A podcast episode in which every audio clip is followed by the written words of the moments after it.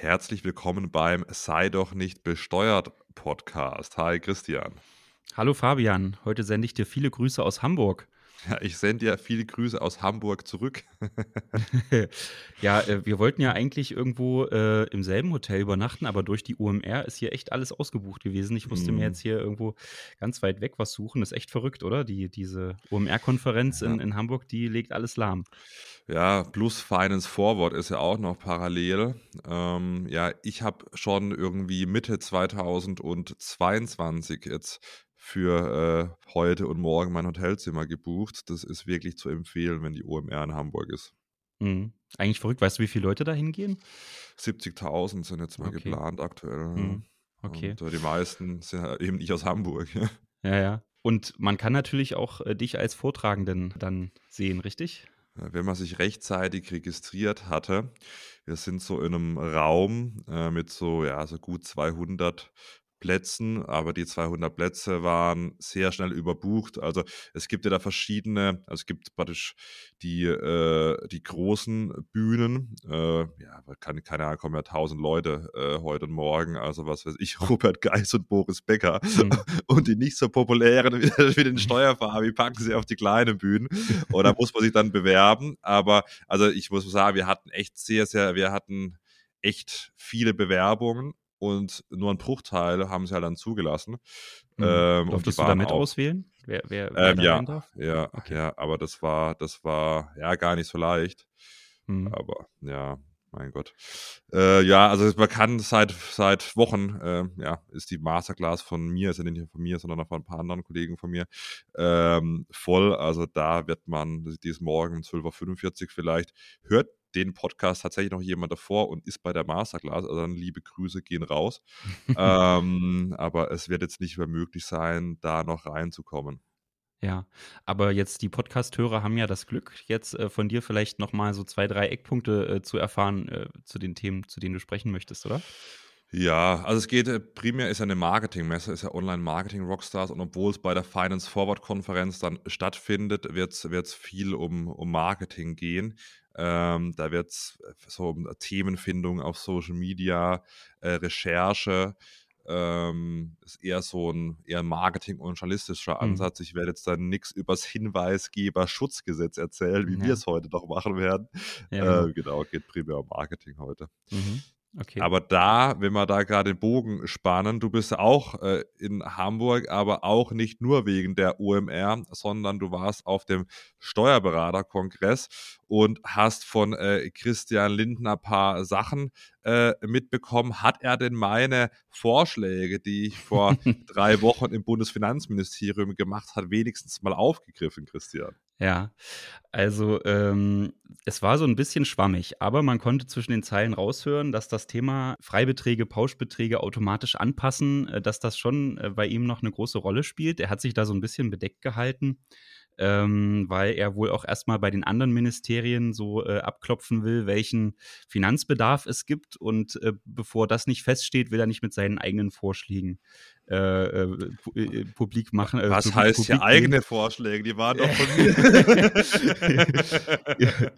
ja, ja, kannst, das werden wir ihn dann, werden wir dann auf jeden Fall nochmal äh, äh, immer wieder sagen, ja, dass das eigentlich dein Vorschlag ist. das ist klar. Nee, weil das, ist eigentlich echt immer ganz spannend. Der, der Steuerberaterkongress ist ja einmal im Jahr, wo sich die ganzen äh, Steuerberater treffen und es gibt da immer eine Keynote vom Bundesfinanzminister.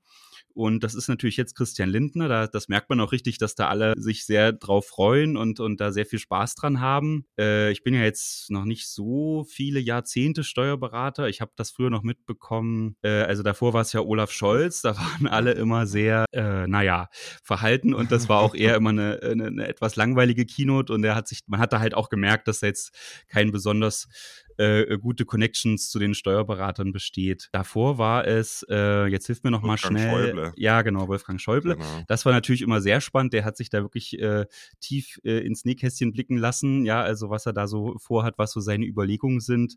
Da ging es auch mal darum, die Kapitaltragsteuer abzuschaffen und sowas wurde da offen diskutiert. Also das war schon spannend. Und mit Kam Christian Lindner ist es. naja, genau. äh, vielleicht auch ganz gut so. Aber äh, ja, mit Christian Lindner macht es natürlich auch immer Spaß. Der ist da auf jeden Fall gut unterwegs unterwegs und äh, ich will vielleicht mal, noch mal so ein paar Sachen äh, wiedergeben, Ja, was, gerne, die, gerne. die ich ganz spannend fand. Also wie gesagt, Fabian, deine Vorschläge sind nicht vergessen und äh, werden wohl dann früher oder später auch noch auch noch mal äh, ähm, diskutiert werden. Spannend war auch noch mal das Thema, das wurde angerissen, erhöhte Freibeträge bei der Erbschaftssteuer. Das haben wir ja auch ähm, schon oft diskutiert, Mhm. dass das ja vielleicht erforderlich wäre, ja, weil die 400.000 Euro Erbschaftsschenkungssteuerfreibetrag, die man von Eltern zu Kindern hat, dass die ja eigentlich nicht so sehr äh, hoch sind und eigentlich nicht reichen. Und äh, da sagt er aber, also er fände das natürlich auch gut, das anzupassen, zu erhöhen, aber dass der Vorstoß da von den Ländern kommen muss, ja. Also dass der Bund, selbst wenn äh, die das jetzt äh, wollen würden, dass es eben die Mehrheit der Länder äh, anstoßen muss. Und äh, da sieht er halt momentan keine Mehrheit, gibt nur ein Land, das da vielleicht äh, Interesse hat, nämlich Bayern, ähm, das anzugehen. Und dasselbe gilt auch für die Grunderwerbsteuer. Da hatten wir ja auch schon oft ähm, drüber gesprochen, dass es ja vielleicht irgendwie sinnvoll sein könnte. Die Grunderwerbsteuer ist ja teilweise recht hoch, 6 Prozent äh, vom, vom Grundstückskauf ist, glaube ich, das höchste, Fabian, ne? Oder? Weißt du? sechs- Sechseinhalb? Sechseinhalb, ja. Ja, in, in Baden-Württemberg oder? Nee, wo, wo sind es Nee, 6,5? ba, äh, ich, boah, das ist eine gute Frage. ja. Ähm, naja, es ist sechseinhalb, aber ich kann dir gerade nicht sagen, wo. Ich Mhm. glaube in Schleswig-Holstein, im Saarland, in Thüringen, in Nordrhein-Westfalen. Hm. Also da verwischt mir der Fall für Brandenburg, glaube okay. noch. Also hier kann man nochmal nachgoogeln, aber ich glaube, das sind die Bund das sind die Bundesländer Baden-Württemberg, ist sie bei 5%. Hm, okay. Naja, jedenfalls ist es ja so, dass da die Länder schon selbst bestimmen können, wie wir es jetzt gerade hatten, dass die äh, Steuersätze eben auch höher oder niedriger ausfallen können, tendenziell immer höher. Ich habe, glaube ich, noch keine Grunderwerbsteuersenkung oder wäre mir jetzt nicht bekannt. Und äh, da, jetzt könnte man natürlich auch überlegen, dass man eben sagen kann, okay, wir können, äh, die Länder können entscheiden, dass beispielsweise ähm, die erste Immobilie, die man kauft oder das, das erste Eigenheim, äh, das man für sich äh, erwirbt, dass das eben auch von der Grunderwerbsteuer befreit ist. Und äh, gut, wir haben da schon mal drüber diskutiert. Da hattest du, glaube ich, gesagt, naja, wer weiß, dann wären einfach nur die Immobilien teuer, teurer. Aber ähm, ich fände das trotzdem nicht schlecht, äh, weil, weil das dieser Traum vom Eigenheim, ja, der ist ja äh, aus vielerlei Gründen für viele äh, verwehrt. Und das könnte ja eine Maßnahme sein, das wieder so ein bisschen attraktiver zu machen oder, oder stemmbarer, äh, finanzierbarer, ja. Aber auch da sagt, er muss eben von den Ländern kommen. Ja, man, man sagt immer hier, äh, Finanzminister, mach doch mal was, aber äh, da Mhm. geht es eben wohl auch darum, dass die Länder was machen müssen. Spannend fand ich auch noch ein Argument, das wurde auch noch angerissen, äh, Steuer, Erbschaftssteuervergünstigung für Unternehmen. Äh, da haben wir ja auch zuletzt drüber gesprochen, wurden wir auch kritisiert in unserer Folge, dass wir da äh, zu liberal unterwegs gewesen wären, indem wir eben gesagt haben, es braucht diese Erbschaftssteuerbegünstigung für Unternehmen. Ja, man kann ja Unternehmen, die auch sehr viel wert sind, fast ste also steuerfrei äh, vererben und verschenken, wenn man bestimmte Spielregeln einhält. Ja, aber beide haben mal diese 300 Objektgrenze bei den Wohnungsbaugesellschaften kritisiert. Mhm. So einseitig waren wir da doch nicht, aber wir waren da Ja. ein bisschen zu Ja, ich, unterwegs. ich, ich glaube halt, viele sagen halt immer wieder, was soll der Quatsch, warum soll man, äh, warum diese, diese bösen Erben, warum dürfen die hier die, die Unternehmen steuerfrei äh, Hm. ver vererbt bekommen. Und, und das Ja. ist sicherlich stark kritisiert, aber auf der anderen Seite, das Argument fand ich gar nicht mal so schlecht. Äh, ist, muss man ja auch sehen, ähm, dass es eine, wenn das jetzt so wäre, dass man sagen würde, okay, die, die Unternehmens ähm, Erbschaften, ja, die wird man eben auch besteuern mit Erbschaftssteuer 30 Prozent oder 15 Prozent, je nachdem. Ähm, dann ist das natürlich äh, eine ganz schön starke Belastung für die Unternehmen, weil am Ende muss natürlich diese Erbschaftssteuer aus dem Unternehmensvermögen irgendwo auch bezahlt werden. Und jetzt hatte man ja hier auch groß in den Medien den Fall Fissmann, also hier der Heizungsbauer, der äh, das Unternehmen äh, wegen den Klimaauflagen oder den Neuerungen bei den Heizungen hier dann eben auch verkauft hat. Und ähm, genau so was hätte man vielleicht auch, wenn man eben äh, diese Erbschaftssteuerbegünstigung abschaffen würde, weil du natürlich ansonsten echt auch einen Wettbewerbsnachteil hast gegenüber großen Konzernen, die vielleicht börsennotiert sind, viel Streubesitz und so weiter, äh, wo natürlich keine Erbfolge in der Familie stattfindet und deswegen auch diese einmalige hohe Steuerbelastung alle 20, 30 Jahre nicht, da, nicht anfällt. Und Ähm, ja. Das ist sicherlich auch ein gutes Argument, finde ich, das, ja. das auf jeden Fall beizubehalten. Absolut, man soll da bloß nicht äh, anfangen, jetzt bei den Familienunternehmen da äh, die Pflöcke in den Weg zu schmeißen. Ich war am Samstag noch äh, Keynote-Speaker beim Hermanni Festival. Also, falls es jemand von den Damen, die da waren, hört, auch liebe Grüße. Und da haben wir dann auch äh, so eine Podiumsdiskussion nach meinem Vortrag gehabt, was die Vergünstigung in der Erbschaftssteuer angeht. War ganz spannend. Und dann sind wir auch auf das Thema Familienunternehmen gekommen. Ähm, weil ich sage immer, weil das wird auch oft falsch verstanden. Ich habe gesagt, hey, dann eine Diskussion und habe gesagt, ihr könnt euch das nicht so vorstellen, dass wenn das Unternehmen 5 Millionen wert ist, dass dann äh, 5 Millionen Euro auf dem Girokonto rumliegen. Mitunter liegt mhm. gar nichts an Geld auf dem Girokonto rum, sondern das ist irgendwie in Hallen, Maschinen äh, und die werden eben gebraucht, dass die Mitarbeiter, Mitarbeiterinnen ihre Tätigkeit ausüben können. Und wenn dann eine Erbschaftssteuer kommt, kann man dann natürlich noch argumentieren, ja, kann ich alles mit Kredit finanzieren. Aber ja, jetzt auch aktuell bei den wieder höheren Zinsen ist es auch nicht mehr so easy. Und dann bevor die äh, Unternehmen da ihre Mitarbeiter, Mitarbeiterinnen rausschmeißen und die Sachen verkaufen, um die Erbschaftssteuer zu zahlen, ist es vielleicht nicht schlecht. Es gibt so Familienunternehmen diese äh, mhm. Erbschaftssteuerbegünstigung 13a, 13b, 13c äh, Erbschaftssteuergesetz. Genau. Aber was ja. hat jetzt denn Christian, äh, also Lindner. Seid ihr schon beim Du oder wie? Äh, ja, ja, ich, ich bin ich, ja, ich bin du, bei du beim Finanzminister, aber bevor so, Finanzminister wurde. Ja, ja. So. Äh, aber was hat jetzt da der Christian ja, zum Hinweisgeberschutzgesetz gesagt? Und Christian, was sagst äh, du dazu? Vielleicht, ich mache mal so, so eine kleine Einleitung, dann kannst ja du mir erzählen, mhm. was es so Neues gibt. Das ist ja eine EU-Richtlinie. Also es gibt ja bei den EU-Richtlinien, die müssen umgesetzt werden, ja, wenn sie vom Europäischen Parlament da beschlossen werden. Und diese EU-Whistleblower-Richtlinie, äh, also wenn jetzt irgendwas äh, im Unternehmen passiert, Straftaten, Diskriminierung, Mindestlohn, Diebstahl, Korruption, Betrug und so weiter. Ähm, dann gibt es diese EU-Whistleblower-Richtlinie und die muss ins nationale Recht mhm. umgesetzt werden. Da hat der Bundestag meines Wissens schon zugestimmt gehabt. Der Bundesrat hat in Deutschland aber abgelehnt und ähm, normalerweise soll das ja schon gut auf dem, oder soll es eigentlich schon umgesetzt sein, aber ist noch nicht umgesetzt. Schon. Ja, mhm. und jetzt ist die Frage, wie ist da der aktuelle Stand, beziehungsweise bevor man ähm, darauf eingehen, ähm, warum, warum soll das eigentlich gemacht werden? Warum mhm. sollen, ich meine, es ist ja irgendwie logisch, warum Straftaten äh, aufgedeckt werden sollen, aber warum äh, jetzt diese EU-Whistleblower-Richtlinie und warum muss man das jetzt ins nationale Recht umsetzen? Naja, das hängt sicherlich mit den vielen Einzelfällen, Verfehlungen von Unternehmen zusammen. Jetzt zum Beispiel Wirecard oder so kann man da vielleicht als Beispiel anführen, wo man sich erhofft hätte, dass eben doch, also da, oder auch VW-Dieselskandal oder so, ja, äh, dass es, da, da hat es ja einfach irgendwo Mitwisser gegeben, die darüber irgendwo informiert waren und da hat man, hätte man sich erhofft, dass äh, die Personen dann aus den Unternehmen heraus das irgendwo angezeigt hätten, dass da eben so ein großer Betrug stattfindet und man vermutet wohl, also das ist jetzt meine Interpretation, Situation, dass man hier mit so einem besseren Schutz von solchen Personen, die aus den Unternehmen heraus äh, eben Whistleblower sind oder Hinweis, Hinweise geben auf Straftaten, äh, dass man, wenn man die eben besonders schützt, dass man das dann ermöglicht, dass eben solche Hinweise auch gegeben werden und solche äh, Straftaten dann auch eher aufgedeckt werden, äh, bevor äh, eben das ganze Unternehmen dann vielleicht in die Insolvenz geht, wie wir es jetzt bei Wirecard hatten. Und ich glaube, unter dem Gesichtspunkt ist das, ist das Gesetz vielleicht auch echt ganz zielführend. Wir können ja vielleicht noch mal ganz kurz einsteigen. Also alle Unternehmen ab 50 Mitarbeitern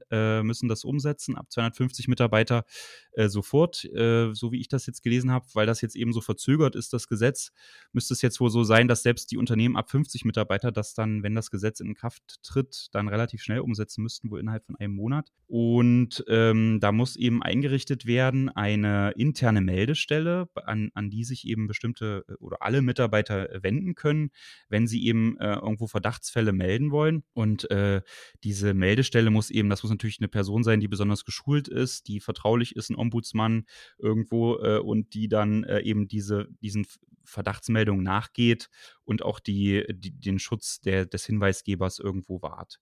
Genauso gibt es dann externe Meldestellen, das kennt man jetzt auch schon, äh, Bundeskartellamt, äh, Finanzaufsicht und so weiter. Solche Meldestellen gibt es schon. Da wird noch mal eine große äh, eingerichtet oder eine, eine allgemeine vom Bundesministerium der Justiz. Und ja, dann soll das eben losgehen, dass man da äh, solche Meldungen abgeben kann. Aber entscheidend ist ja, oder das, das, das Besondere ist, dass eben die Personen, die diese äh, Meldungen abgeben, dann unter besonderem Schutz stehen. Und äh, da kann man sich vielleicht auch drüber streiten, weil, ähm, also klar, wenn man jetzt so ein, ne, irgendwo so eine Verdachtsmeldung abgibt, äh, besteht ja die Gefahr, dass der Arbeitgeber sich dann vielleicht rächt oder den dann die Person dann besonders mit Repressalien auflegt. So ne, das, das will zumindest das Gesetz verhindern, dass man jetzt da nicht versetzt wird, äh, Gehaltseinbußen bekommt oder eben schlechter gestellt wird.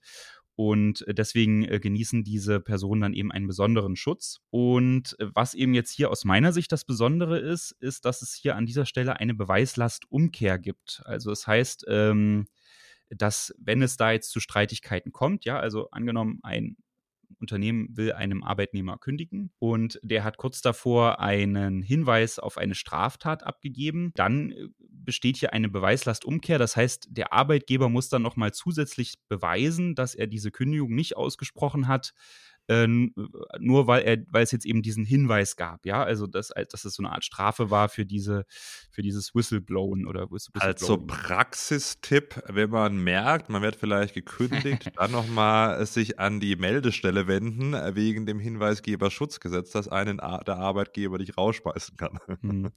Also ich meine, das ist jetzt klingt jetzt so ein bisschen lustig, aber ich glaube in der Praxis ist das gar nicht so. Ähm unrealistisch, dass sowas auch vorkommt. Da gibt es natürlich auch verschiedene Stimmen zu dem Gesetz. Die einen sagen, das ist ja völliger, völlig albern. Das ist so ein bisschen wie diese, diese Meldepflichten über das Plattformsteuertransparenzgesetz, dass die Behörden da jetzt überschüttet werden mit, mit Verdachtsmeldungen und man überhaupt nicht das Personal vorhalten kann, die auszuwerten. Das ist natürlich so ein bisschen die Gefahr, ja. Andererseits ist es so, dass tatsächlich auch äh, die, die Mitarbeiter, die diese, also wenn die das jetzt vorsätzlich äh, ähm, da falsche Meldungen abgeben, dann trifft die auch eine Schadenersatzpflicht. Also das ist auch auch geregelt. Aber vorrangig ist natürlich auch die Schadenersatzpflicht des Arbeitgebers, äh, wenn er den, dem Mitarbeiter hier eben äh, irgendwelche Repressalien auferlegt.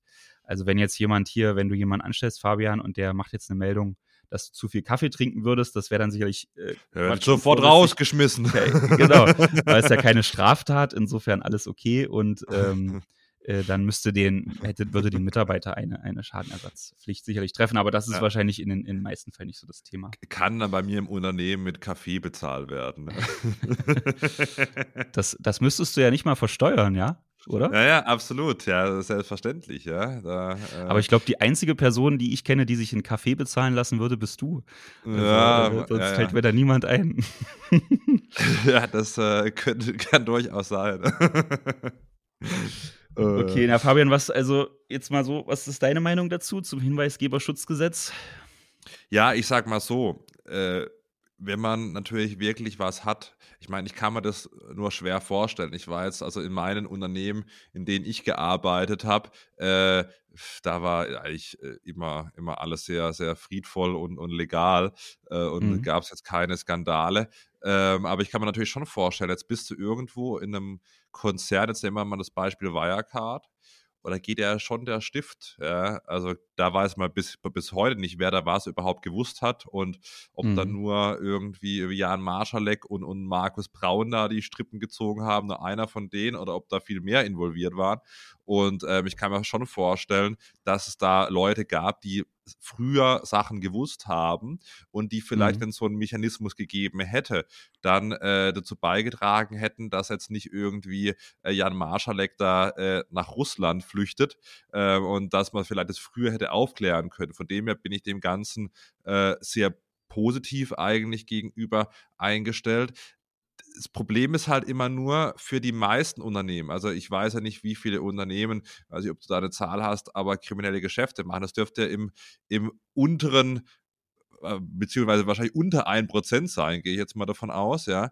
Ähm, jetzt mal aus dem Gefühl heraus zumindest. Und dann sind halt diese 99% gefühlt äh, der Unternehmen, die halt nach Recht und Gesetz handeln, die werden natürlich wieder mit Bürokratie äh, mhm überschwemmt und das ist halt die Kehrseite der Medaille. Also natürlich gut, dass es sowas gibt für Unternehmen, die halt, wo es was zu melden gibt, aber wenn ich jetzt halt äh, 50 äh, äh, Mitarbeiter. Das ist jetzt nicht ein, ein, riesiges Unternehmen, das sind da der Mittelständler, das ist der Handwerker, der da irgendwie äh, Photovoltaikanlagen aufs Dach macht oder irgendwie sowas. Die werden natürlich mit der Bürokratie wieder belastet und ich bin halt kein Freund der Bürokratie, sehe aber natürlich schon das Gesamte, weil gerade der Bundesfinanzminister ist ja auch dran, gegen Geldwäsche und Finanzkriminalität was zu mhm. machen. Ähm, vielleicht kennt noch jemand die gemeinsame Steuerfarbe BMF-Aktion zu dem Thema. Also ich bin ja da immer äh, sehr, sehr äh, pro Kriminalität aufklären, weil das schützt eben die, die legal unterwegs sind. Aber ich sehe äh, da eben das Problem, wenn man das einführt, was ja eingeführt wird, dass es eben zu, zu viel äh, Bürokratie kommt. Wie siehst du das, mhm. Christian? Ja, die Grenze ist vielleicht auch ein bisschen zu niedrig mit den 50 Mitarbeitern. Mhm. Ähm, das hätte man sicherlich äh, höher setzen können. Das, aber genau, ich glaube, ich meine, in Konzernen, da ist dann, glaube ich, auch der mögliche Schaden, den man vermeiden kann durch äh, so eine Hinweisgeber-Tipps und, und dass man da eben frühzeitig einschreitet, der ist sicherlich auch ähm, die Schadensvermeidungsmöglichkeiten sind da viel höher als bei einem Unternehmen, was vielleicht nur 50 Mitarbeiter hat. Ja, also da lohnt sich dann vielleicht auch die Bürokratie äh, bei sehr großen Unternehmen. Bei kleineren bin ich da auch eher skeptisch, muss ich ehrlich sagen. Hm, hm, hm. Aber es gibt noch was, warum ich richtig skeptisch bin. Ähm, okay. Da wurde der Herr Lindner dann auch so ein bisschen von unserem Berufsstand der Steuerberater stark kritisiert. Ähm, hm. und zwar äh, sind von dieser, ist jetzt die Frage, ne, du bist, wir sind ja als Steuerberater auch natürlich äh, Geheimnisträger, ja, genauso wie das jetzt zum Beispiel auch Rechtsanwälte und Ärzte sind, äh, Wirtschaftsprüfer genauso. Also äh, wenn wir jetzt Unternehmen beraten, dann ist das natürlich klar, das ist alles, was wir da erfahren, unterliegt dem Steuergeheimnis und selbst wenn das was Kriminelles ist, ähm, äh, also geben wir da keine Anzeige ab. Das ist ganz klar. Mhm. Wir müssen vielleicht dann mhm. äh, das Mandat niederlegen, weil wir sagen, okay, dann wirken wir jetzt hier mit, ja. Aber im Endeffekt äh, geht es ja auch darum, da eine, eine, eine, gute rechtliche Verteidigung zu sichern, beispielsweise auch bei, bei Steuerhinterziehung. Da ist es ja, äh, da legt man ja nicht das Mandat nieder, sondern man hilft im Zweifel äh, dem Mandanten, das äh, aufzudecken und äh, da schadlos rauszukommen, ja. Und also, das mhm. heißt, zu unserer Berufsgruppe werden einfach viele Straftaten irgendwo auch äh, rangetragen, mit denen man dann umgeht und die natürlich auch äh, geheim hält, äh, bis man äh, dafür sorgt, das vielleicht aufzudecken. Jetzt ist aber das Problem, dass ähm, Steuerberater und Wirtschaftsprüfer von dieser äh, Pflicht nicht ausgenommen sind. Also auch wir, Steuerberater.de, wir haben ja zum Beispiel äh, über 50 Mitarbeiter, müssten dann so eine interne Meldestelle einrichten, sodass dann unsere Mitarbeiter da eben äh, Meldung abgeben könnten. Und das ist natürlich aus meiner Sicht hochproblematisch, weil die natürlich auch ja, Informationen von, von Kunden erlangen und ähm, da ist es natürlich, das widerspricht natürlich unserem Berufsgrundsatz und auch den anderen äh, Vorschriften, dass wir eben äh, die Geheimnisse für uns behalten und die eben nicht an irgendeiner Stelle melden. Also das ist natürlich ein, ein großes Problem und äh, interessant ist eben auch, dass Rechtsanwälte ausgenommen sind. Also die müssten dann. Äh, da müssen ja, also ich, ich, ich habe so verstanden, dass die zwar auch diese Meldestellen einrichten müssen, aber da ist klargestellt, dass beispielsweise Straftaten, die sich bei den Mandanten abspielen oder die eben äh, aus, dem, aus der Mandatsbeziehung äh, entdeckt werden, dass die natürlich dieser Meldepflicht nicht unterliegen. Aber das gilt eben zum Beispiel jetzt nur für die Rechtsanwälte, Wirtschaftsprüfer und Steuerberater sind da ausgenommen. Und das ist natürlich ein mhm. großes Problem. Also das, das äh, ja. ist sicherlich auch äh, Verstößt gegen das Grundgesetz, würde ich jetzt denken. Ja, also zwei ähm, Klassenberatung dann, ne? Richtig, naja, letztendlich wird es darauf hinauslaufen, ja. Da müsstest, äh, kannst du ja dann ja überlegen, okay, wenn du dich jetzt bei deiner Steuerhinterziehung von einem Anwalt beraten lässt, da weißt mhm. du, dass die Mitarbeiter da äh, von dieser mhm. ähm, Hinweisgeberpflicht ausgenommen sind und beim Steuerberater ist es eben nicht so. Also das äh, ist natürlich ein, ein, großes Problem. Und da hat äh, natürlich hier unser äh, Kammerpräsident auch den Herrn Lindner direkt drauf angesprochen, aber ich hatte so ein bisschen den Eindruck, der hat da eher deine Themen im Kopf. Ähm, die natürlich also auch das, wichtig sind. aber da, das war wirklich so mein Gefühl, dass das äh, ganz schön ab, äh, abmoderiert wurde. Ja, äh, Da ist, glaube ich, jetzt nicht, nicht mehr so viel Elan da, um sich zu dem Thema nochmal einzubringen oder einzusetzen. das ist natürlich echt schade und das wird dann vielleicht der Rechtsweg zeigen hm, müssen, ja. diese, diese Ungleichbehandlung, ja. Da muss man sicherlich gegen vorgehen dann dauert es halt wieder. Ich meine, ich äh, habe ja in Freiburg jetzt äh, jüngst die, die Fortbildung für die Fachanwälte für Steuerrecht gemacht und habe natürlich auch dann mal abseits von meinem Vortrag da mit denen dann äh, beim badischen Wein und beim Espresso da nochmal drüber äh, gesprochen, über ihren ganzen ja, Ablauf, wie sie organisiert sind. Und äh, kommt natürlich immer auf die, auf die Fachbereiche an, aber es gibt natürlich schon Fachanwälte für Steuerrecht, die machen mehr oder minder als Tagesgeschäft von einem Steuerberater und haben dann auch hm. Steuerfachwerte, Bachelor, Master, irgendwie äh, Steuerfachangestellte bei sich angestellt und machen im Prinzip dasselbe, kann man so sagen, wie jetzt eine klassische Steuerberatungskanzlei.